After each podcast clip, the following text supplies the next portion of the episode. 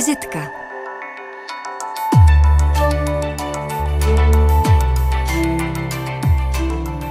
Dobrý den, hostem dnešní vizitky je fotograf Milan Jaroš a tou dnešní vizitkou vás provází Ondřej Cihlář. Pane Jaroši, dobrý den. Dobrý den.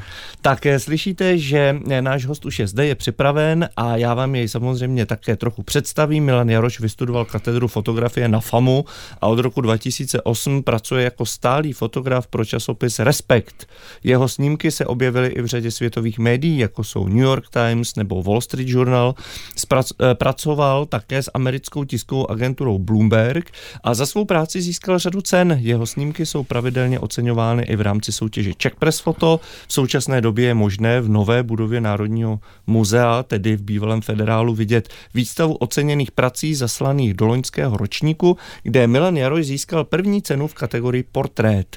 Za jakou fotografii konkrétně to bylo, o tom budeme mluvit za chvíli, pojďme ale začít bohužel smutnou aktualitou a to je nedál, nenadále nedávné úmrtí 62-letého dlouholetého ilustrátora Respektu a tvůrce titulních stran Pavla Reisenauera tak eh, to je zpráva nečekaná, všechny asi naprosto zaskočila, protože všichni právě kreslíře Pavla Reisenauera znají skrz jeho detailní a někdy dost zžíravé ilustrace a karikatury na obálkách Respektu. A nejenom na nich, i také vevnitř v rámci různých miniatur, kterými doplňoval eh, každá vydání, tak eh, řekněte nám, jaký byl Pavel Reisenauer člověk, protože celá řada eh, vašich kolegů a redaktorů říkají, že se s ním setkávali velmi zřídka.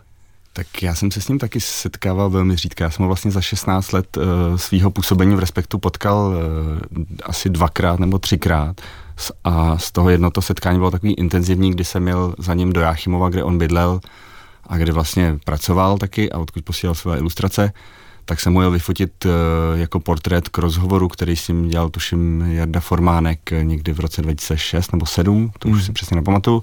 A, a on mě vlastně uh, on měl jakoby ten kraj hrozně uh, zmáknutý a prochozený a věděl o něm spoustu zajímavých věcí, tak se rozhodl, že mě tam provede a šli jsme na takový, takový vejlet jako po okolo Jáchymova spolu a během toho vznikly nějaké fotografie. Uh, jedna z nich potom, když jsme se vrátili zpátky, tak jedna z nich je ta, co je teď na obálce současného respektu. Hmm. Je to tedy ta z toho výletu, tak jak jste to uh, popisoval. Um, ta současná obálka respektu, který máme tady zde před sebou, je právě tedy černobílá pouze s touto zmíněnou fotkou. E, po sítích eh, k té fotce, kterou zmiňujeme, je připojený rozhovor, který s ním právě před lety pořídil Jaroslav Formánek a ptá se ho, co dělal předtím, než začal kreslit pro Respekt a pan Reisenauer říkal, že topil v kotelně. tak se vás zeptám úplně stejně, co jste dělal vy předtím, než jste začal fotit pro Respekt? Uh, předtím, než jsem začal fotit pro Respekt, jsem uh, chvíli pracoval v uh, pražském deníku a předtím jsem externě pracoval v Reflexu a mezi tím jsem ještě hodně intenzivně pracoval tehdy vlastně během prvního, myslím, předsednictví českého tady New York Times měli stálýho zpravodaje, takže jsem měl vlastně docela uh, hodně práce pro New York Times, který odsaď uh, psali různé reportáže. Hmm. A ještě předtím jsem chodil na FAMu, tak tak. tak. Jak referovali vlastně tenkrát o tom průšvihu, kdy uprostřed českého předsednictví um, padla vláda? To si úplně nepamatuju, jak o tom referovali, ale vlastně myslím, že t, jako zkoumali tuhle tu zem, že, že jim předpadala zajímavá z různých jako b, hledisek, že t, já nevím, jsem dělal reportáž o větnamské komunitě v, v Česku, o, o plasticích, vlastně o tom, jak tady jakoby pomohl rock and roll uh, zbourat komunismus a, hmm. a tak, takže takový jako různý věci ze společnosti i z, z kultury. Hmm.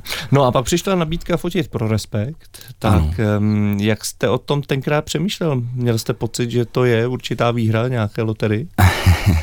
tak v té době pracoval vlastně v Respektu Tomky Němec a Karel Cudlín, což jsou takový jako známí dokumentární fotografové český, který vlastně mám rád a znal jsem je osobně už předtím, než jsem teda pracoval v Respektu ale nicméně já jsem dělal uh, rok v pražském deníku a vlastně po tom roce v tom deníku jsem si tak říkal, že jako nazrál čas uh, to nějak změnit, ten, tenhle ten stav, že, že to bylo hodně intenzivní a úplně mi to nevyhovalo.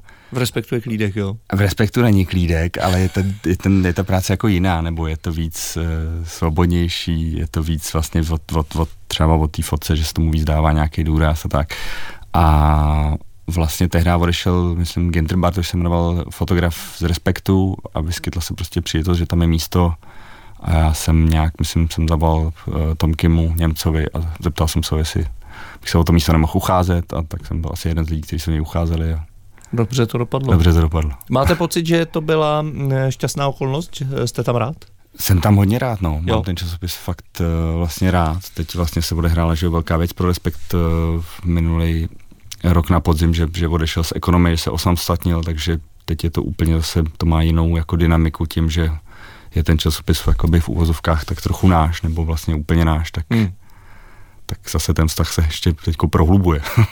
no, eh, jak se vůbec za ty roky, které popisujete, tady ta práce časopiseckého fotografa proměnila? Protože eh, přeci jenom eh, ta práce těch novinářů, kteří se starí o text, o reportáže a o příspěvky, které v těch časopisech vycházejí, se změnila tím, že se zvýraznila digitální jejich podoba, to znamená, že vlastně ten časopis není omezen mm. jenom na tu jednotýdenní v případě respektu period periodicitu, ale zkrátka neustále musí generovat další a nové a je schopen aktuálně tedy sledovat to, co se děje a vyvíjí bez ohledu tedy na práci tiskárny, tak eh, zasáhlo to také do vaší práce fotografa? zasáhlo to, vlastně za, za, začalo to jako klasický časopis, který měl tehdy, myslím, v tom roce 2008 eh, web, ale ten byl takový malinko jako jenom na překlápění nějakých věcí z toho tištěného čísla. Ne, úplně nebyl pružný, bych řekl. Nebyla to autonomní součást? Nebyla to autonomní součást, nebyly vlastně sociální sítě byly v úplném nějakém jako začátku, e, rozhodně nebyly takhle používaný jako novinářem a k prezentaci své práce nebo ani vlastně čtenářem a k získávání nějakých informací. Takže ta situace nebo ta, ta, ta, e, ten, ten stav byl úplně jiný a to samozřejmě teď, teď je jako dramaticky odlišný, takže já musím ty fotky posílat teďko rychlejc, e, vlastně teď začíná být ten web hlavně ta, ta priorita, že jo, to ten, ten print začíná být spíš to jako třešinka toho celého, než hmm. že se to o, o, o, otáčí. Spíš ten print, tedy tisk, tedy ten časopis Aha. hmotný, papírový, je spíše přílohou webu? Když to trošku Myslím, přeženem? že zatím ještě ne, ale jako řekl bych, že to k tomu jako třeba jednoho dne bude směřovat. No. Hmm. Milan Jaroš, fotograf Respektu, ale samozřejmě tímto trochu zužuji celé vaše fotografické působení, eh, je hostem dnešní vizitky, kterou vás provází Ondřej Cihlář a my se dostáváme k první písni dle vašeho výběru. Já jsem za ten výběr nesmírně rád, protože jsou to písně mě velmi blízké a jako první přichází na řadu skladba Nothing Matters od kapely The Last Dinner Party. Tak pojďme si k tomu říct si, proč jste ji vybral a k čemu se vám třeba váže, no. s čím ji máte spojenou. Já, já vlastně hodně poslouchám hudbu, když edituju, takže myslím, že mám jako, že, že jsem velký posluchač uh, uh, třeba Spotify a tak. Ale vlastně tuhle tu skladbu jsem vybral, protože ta kapela mi přijde skvělá, vydali teď celou dlouhohrající desku, která je výborná podle mě a prostě se mi to líbí, no. Posloucháte ji celou, nejenom jednotlivé písně? Poslouchám, já jsem starý eh, už člověk, takže já poslouchám desky ještě celý. tak dobrá, eh, máte možnost, naši posluchači, a teď se obracím na vás, opět se na našeho hosta na cokoliv doptat, i e-mail eh, dotazový jistě znáte, přesto opakuji, vizitka zavináč rozhlas.cz. Fotograf Milan Jaroš je hostem dnešní vizitky, kterou vás provází Ondřej Cihlář a já už jsem několikrát zmínil, že eh, pár vašich fotek je také možno vidět ve eh, v bývalém federálním eh, budově federálního zhromáždění, tedy v nové budově Národního muzea, kde právě probíhá soutěžní výstava Czech Press Foto, respektive jsou to výsledky té soutěže. No, vy jste také vítězem jedné kategorie, a sice portrét, portrétní fotku. Zvítězila fotograf fotografie vlastně dvou ukrajinských chlapců, kteří měli být ti, kteří se měli ztratit tedy v prostoru Ruska, eh, protože tam probíhá, probíhají únosy dětské dětí, mm-hmm. kteří se mají tedy stát eh, novými Rusy což je celé samo o sobě šílené. Nicméně vy tam nemáte jenom tuto fotku, tuto vítěznou, ale celou řadu dalších různých cyklů. Já už jsem zmínil, že to jsou například, myslím si, že čtyři fotky z právě toho focení zákulisí Davidského divadla, z Derniery, velmi úspěšného představení Ucpaný systém, nebo právě hypoterapie ukrajinských vojáků, kteří tedy na koních nějakým způsobem se rehabilitují eh, z následků eh, svých válečných zkušeností. Vy jste ovšem pozor, v roce 2019 byl mezi šesti fotografy, kteří vedení soutěže Czech Press Foto zaslali dopis, v němž mu vytýkali, že kvalita této otevřené soutěže šla směrem dolů. Byla tam taková, řekněme, bylo tam kolem toho takové halo. Tak pojďme si udělat souhrn vlastně, jestli to mělo nějaký význam a jestli už se ta soutěž zase nějakým způsobem takzvaně zvetila, což předpokládám, když tam vaše snímky jsou. Ano, zvetila, zvetila se. Teda eh, doufám, že to mělo velký smysl, protože my jsme vlastně reagovali tehdy na vítěznou fotku, u níž byl spochybněná vlastně pravda toho, co, co ten fotograf deklaroval, je na té fotce. Ten popisek byl z našeho pohledu nějakým způsobem zavádějící a e, chtěli jsme, aby ta soutěž na to nějak reagovala. Z, od té doby se změnily trochu pravidla té soutěže, ty lidi opravdu musí vlastně dokládat, že to, co co, co je v popisku té fotky, je to, co je na té fotce a, a má to být nějakým způsobem doložení té opravdovosti nebo té pravdivosti toho příběhu za tou fotkou. Takže toto se změnilo, uh, obměnila se trochu porota té soutěže a já jsem nějak pro sebe sám uh, uznal, že i když jeden z těch porodců je Filip Singer, který taky byl jeden z té šestice, tak je na čase se do té soutěže nějak vrátit, protože si myslím, že je důležitý, aby vlastně, nebo je to, je to pro mě jako vlastně i zajímavý potom přehled, co se za ten rok v Čechách odehrálo, nebo i ve světě. Hmm. A myslím, že pro je český to média pouze, je to pardon. Czech Press no. to znamená to pouze pro český okruh autorů, nebo je to československá? Je to soutěž? československá, myslím, že tam je v nějaký kategorii vyhrál eh, Tomáš Benedikovič se slovenského denníku N, tuším, ano. Hmm, hmm. No, jak by v ideálním případě měla taková soutěž podle vás vypadat? Eh, máte pocit, že by se na ní dalo ještě něco zlepšit? tak, eh, tak my asi by mohly být lepší ty, ty, ty, ty jednotlivé příspěvky, ale nevím, já nejsem pořadatel té soutěže, je to hrozně komplikovaný asi celý tohle to dát jako dohromady, vlastně je to hmm. obdivuhodné, že to každý rok eh, tahle ta parta dělá. Eh, z mýho pohledu fakt tehdy ten dopis a ta akce byla reakce na to, že, že prostě fotka, která to vyhrála, neříkala úplnou pravdu o tom, co na té fotce je. Hmm. Eh, vy jste letos, jak už jsme zmínili, vyhrál v kategorii Portrét roku se snímkem dvou ukrajinských 15-letých chlapců, Maxima a Ivana, které jste pořídil na reportáži o ukrajinských dětech, které byly v rámci války uneseny do Ruska. Tak eh, pojďme se v tom trochu zorientovat. Jsou to děti, které byly uneseny do Ruska, podařilo se jim vrátit, nebo jste byl v Rusku ne, a ne, ne, ne, tam jste našel nějakým způsobem místo, kde jsou shromážděni? Jo, tak příběh Ivana a Maxima, který teď žijou v Chmelnickém, eh, v takové internátní škole, tak na je Ukrajině? na Ukrajině, tak je eh, ve zkratce zhruba takový. Oni žili před válkou v Mariupolu, eh, byli tam v dětském domově a byli tam společně se svým učitelem, který teď je s nimi i v tom Chmelnickém. A když začal konflikt, tak ruští vojáci je vlastně unesli na území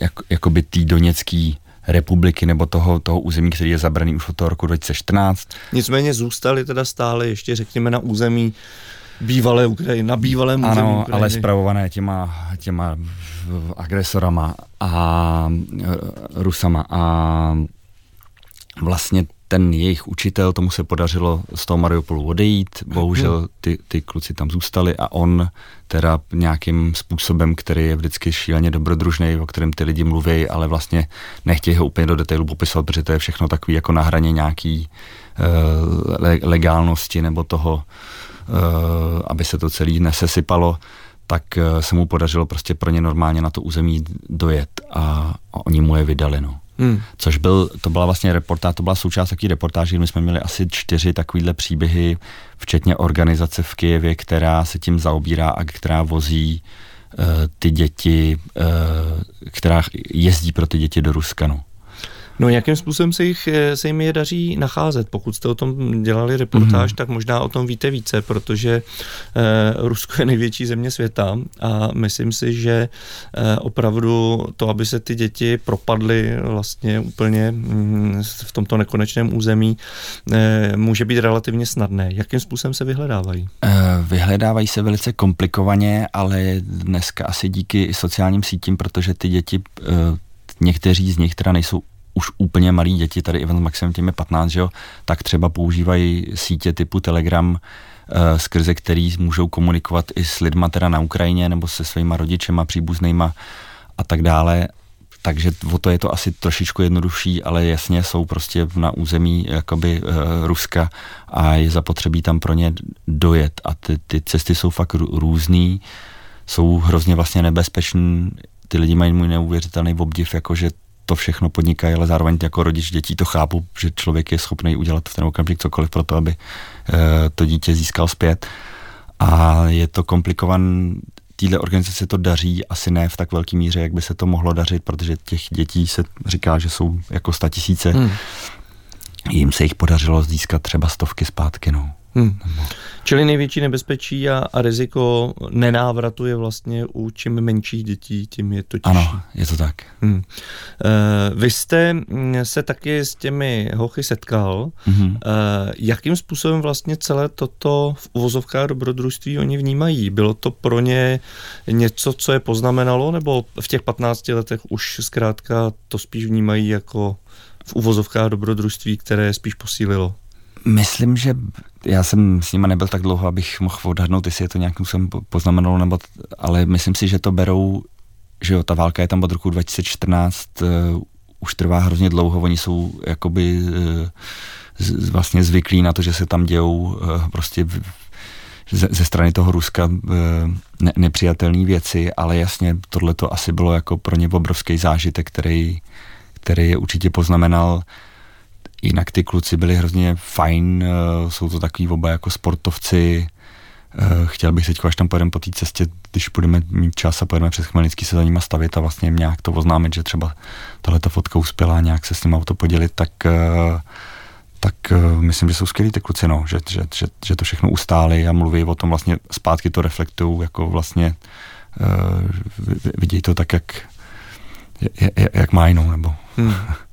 Jak jste naopak eh, prožíval eh, tedy prostředí eh, té zmíněné hypoterapie ukrajinských vojáků, za které vznikla další reportáž a pár fotek na ukázku je také možno vidět i v nové budově Národního muzea, tak jaká byla situace tam, protože tam se zdá, že mm, jsou to vojáci, kteří jsou tou zkušeností poznamenaní, někteří z nich si odnesli celou řadu traumat. Mm-hmm. Tak to je vlastně takový, na, na okraji Kyjeva je takový jako jezdecký centrum, který teda dělá, že e, párkrát do týdne vlastně se věnuje hypoterapii vojáků, kteří se vrátí z fronty, aby si odpočinuli teda.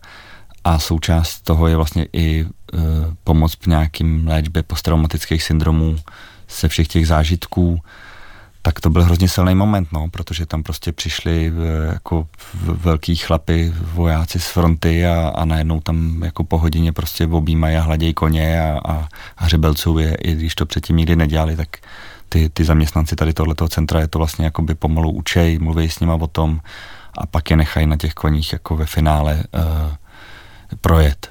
Mm. Takže to bylo, to bylo hrozně silný, no. Uh, co ty koně? Co ty eh. koně na takovou hledávku najednou na vojenské síly? Já myslím, že jsou to koně, kteří jsou zvyklí na hypoterapii, že to bylo i, při, i, i před válkou, že hypoterapie je součást nějakých terap, prostě terapeutických eh, jako eh, po, po, pomocí, nebo že, že že ty koně byly používány na hypoterapii předtím, no, takže hmm. koně jsou zvyklí. Já se vás eh, stále snažím z různé strany nějak dostat do toho rozdílu focení tady těchto těch hmm. hluboce autentických momentů, které zažíváte v eh, oblastech, kde život není jednoduchý, ať hmm. už z důvodu válečných konfliktů, anebo prostě hm, zemětřesení a celé řady jiných, řekněme, hraničních situací. A oproti tomu, jak už jsem také několikrát několikrát zmínil, jste si eh, vyfotil i pěknou reportáž ze zákulisí Davidského divadla, kde naopak eh, je také spousta emocí, ale jsou to emoce, které jsou tam nějakým způsobem generovány z podstaty divadla, mm-hmm. že se jedná o hru. Je to prostě inscenovaný čas, prostor, ale vyvolávající u diváků emoce samozřejmě, které jsou skutečné, takže tam už je to trochu komplikovanější situace. Jak to vnímáte? Je tam pro vás vlastně rozdíl tohoto prostředí? Já ten rozdíl úplně jako nevnímám, vlastně mi asi jak to říkáte, no asi mi jde, já to jakoby, že jo, neanalyzuji si to pro sebe, ale když to takhle vy, vy to říkáte, tak to asi bude pravda, že mi jde o nějakou emoci v jednom nebo v druhém prostředí, že ta fotka vlastně je taková nějaká zkratka toho, na vás musí dechnout ta emoce, nebo na vás musí dechnout v, jako v, v jednom obrázku vlastně nějaký náboj toho, o čem to je, no, tak ale jak říkám, mě je v zásadě, nebo není mi to úplně jedno, ale ale stejně rád chodím do Davidského divadla jako jedu na Ukrajinu. No. Hmm. Eh, divadlo by nevzniklo, eh, myslím teď tedy ten komplexní zážitek, nemyslím divadelní budovu, ale eh, tedy ten zážitek toho, z toho představení jednoho konkrétního nevzniklo by bez diváků, protože tam hmm. vzniká ta vazba eh, a ten tok té energie, který zkrátka podobně jako na tenise se přehazuje z jedné strany na druhou mezi diváky a herci. A eh, tak by mě zajímalo, zajímalo, jestli při focení vás zajímají i diváci. jako naprosto nedílná a neoddělitelná součást toho divadelního zážitku. Jasně, tak našima prostě divákama jsou čtenáři toho časopisu. No, tak, no je to eh, podobné, akorát, že se spolu nesetkáváte jako na divadle v jednom sále v jeden okamžik, teď a tady. Je to tak, i když občas se setkáváme, protože pořádáme i nějaké debaty s těma, s těma čtenářema, tak eh, to je taky zajímavý zážitek. Vlastně Možná spíš divadelní. Možná spíš divadelní. Jo, jo, jako určitě, jasně, tak člověk nad tím nějak přemýšlí, že pracuje pro časopis a že, že se na ty fotky někdo musí koukat a ty fotografie jsou součástí uh, jako nějakého balíčku text a fotky takže to musí spolu nějak fungovat dohromady, no. To je určitě součást mě přemýšlení nad tím. Ale diváky jste v Davidském divadle nefotil? E, diváky, je tam myslím jedna fotka taková celková na závěr, když tam byl prostě standing ovation na závěr toho no představení, tak tam něco takového je, no. Ale Uf, no, tak aspoň něco. e, aspoň něco. E, ono, když člověk si projde, a teď se vracím k té výstavě Czech Press Photo do e, nové budovy Národního muzea, tak e, vlastně ta témata, která m, se tam ukazují z roku 2023, protože to je vždycky ohraničeno kalendářním rokem ten výběr, tak jsou to prezidentské volby, zemětřesení v Turecku a v Sýrii, pak samozřejmě Ukrajina. E, fotografií roku se nicméně stala fotka Romana Vondrouše z ČTK, mm. jistě ji znáte, který zachytil ano. výtržnosti u soudu rozběsněného člověka, který přišel podpořit obviněné z obtěžování šéfa České lékařské komory v době koronavirové pandemie. Mm.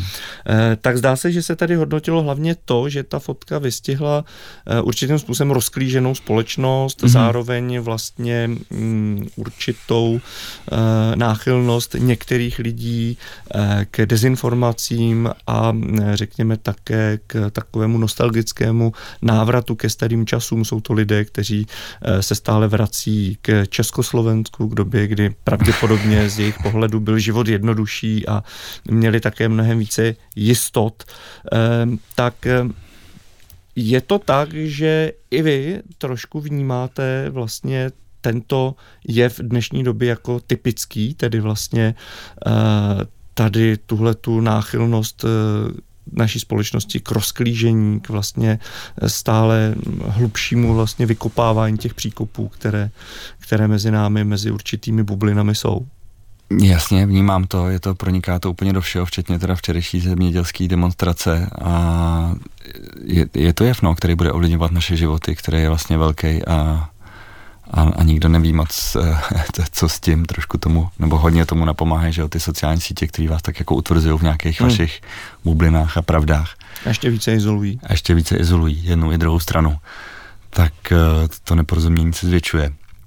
Takže je to určitě věc, který my řešíme, kterou my řešíme v respektu, jak vlastně třeba oslovovat lidi, který by se eh, který bychom měli oslovit, nebo jak, jak vlastně o tom všem nějak eh, reportovat. Hmm.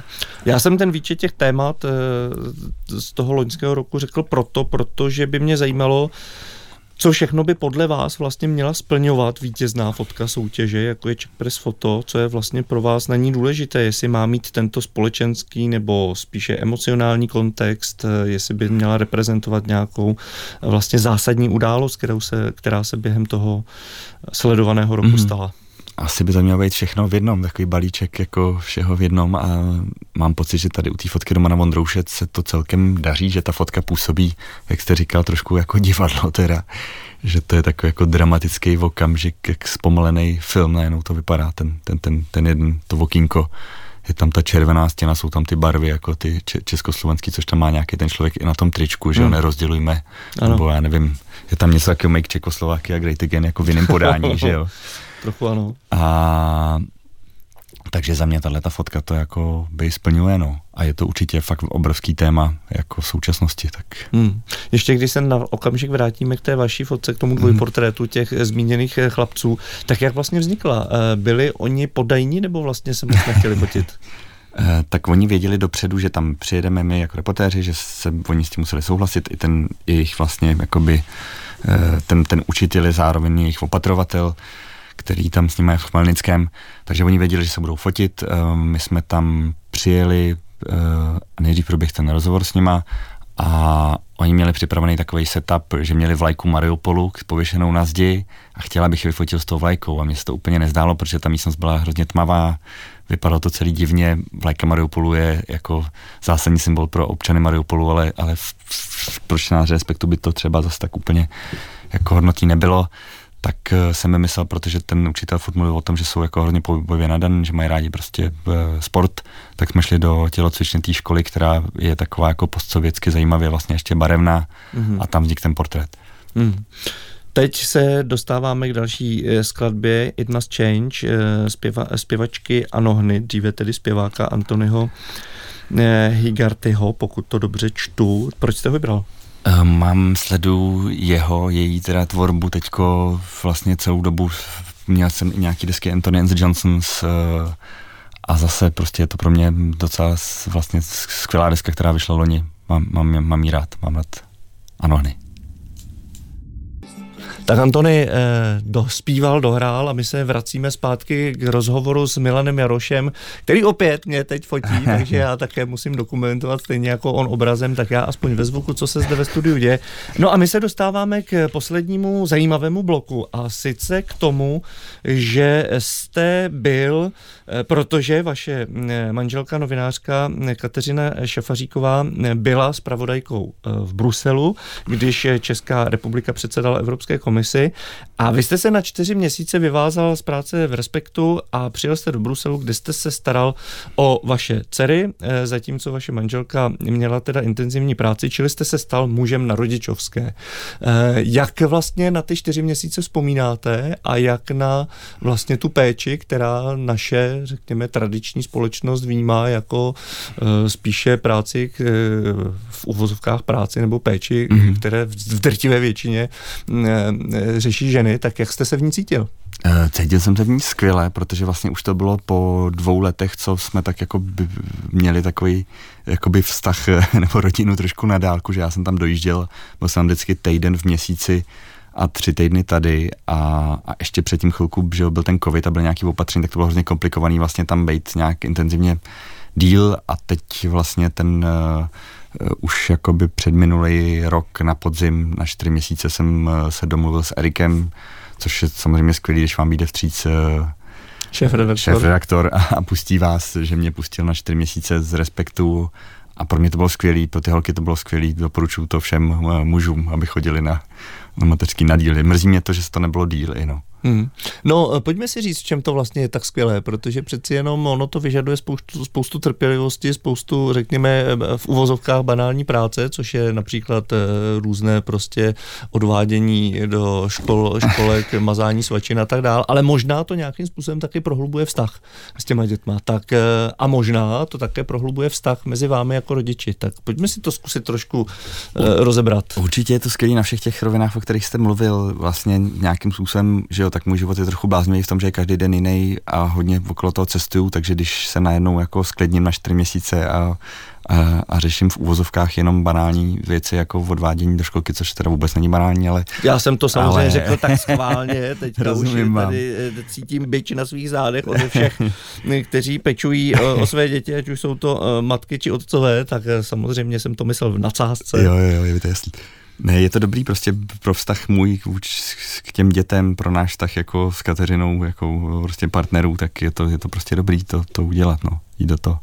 No a nestýská se vám teď po tomto, po tomto uh, jistě v mnohem náročném způsobu života? Uh, nestýská, teď vlastně se ten život zase zpátky vrátí do nějakých normálních kolí, protože Kateřina se teď o víkendu vrací zpátky z Bruselu, jí stěhu uh, zbytek nějakých nábytků a tak a, a budeme zase bydlet spolu v Praze, takže hmm. já se naopak těším na, Eh, tady klidnej, nudný život v Praze. no, eh, vlastně takovou jako zvláštní slovní, slovním omylem vzniklo označení eh, pro trávení s dětmi mateřská dovolená, což je tedy dovolená z práce, ale naopak často mnohem náročnější, tedy práce s dětmi. Tak když byste to srovnal teda vlastně ty vaše čtyři měsíce a její náročnost, tak mm, jak, jak, jak by to vlastně na těch vahách dopadlo?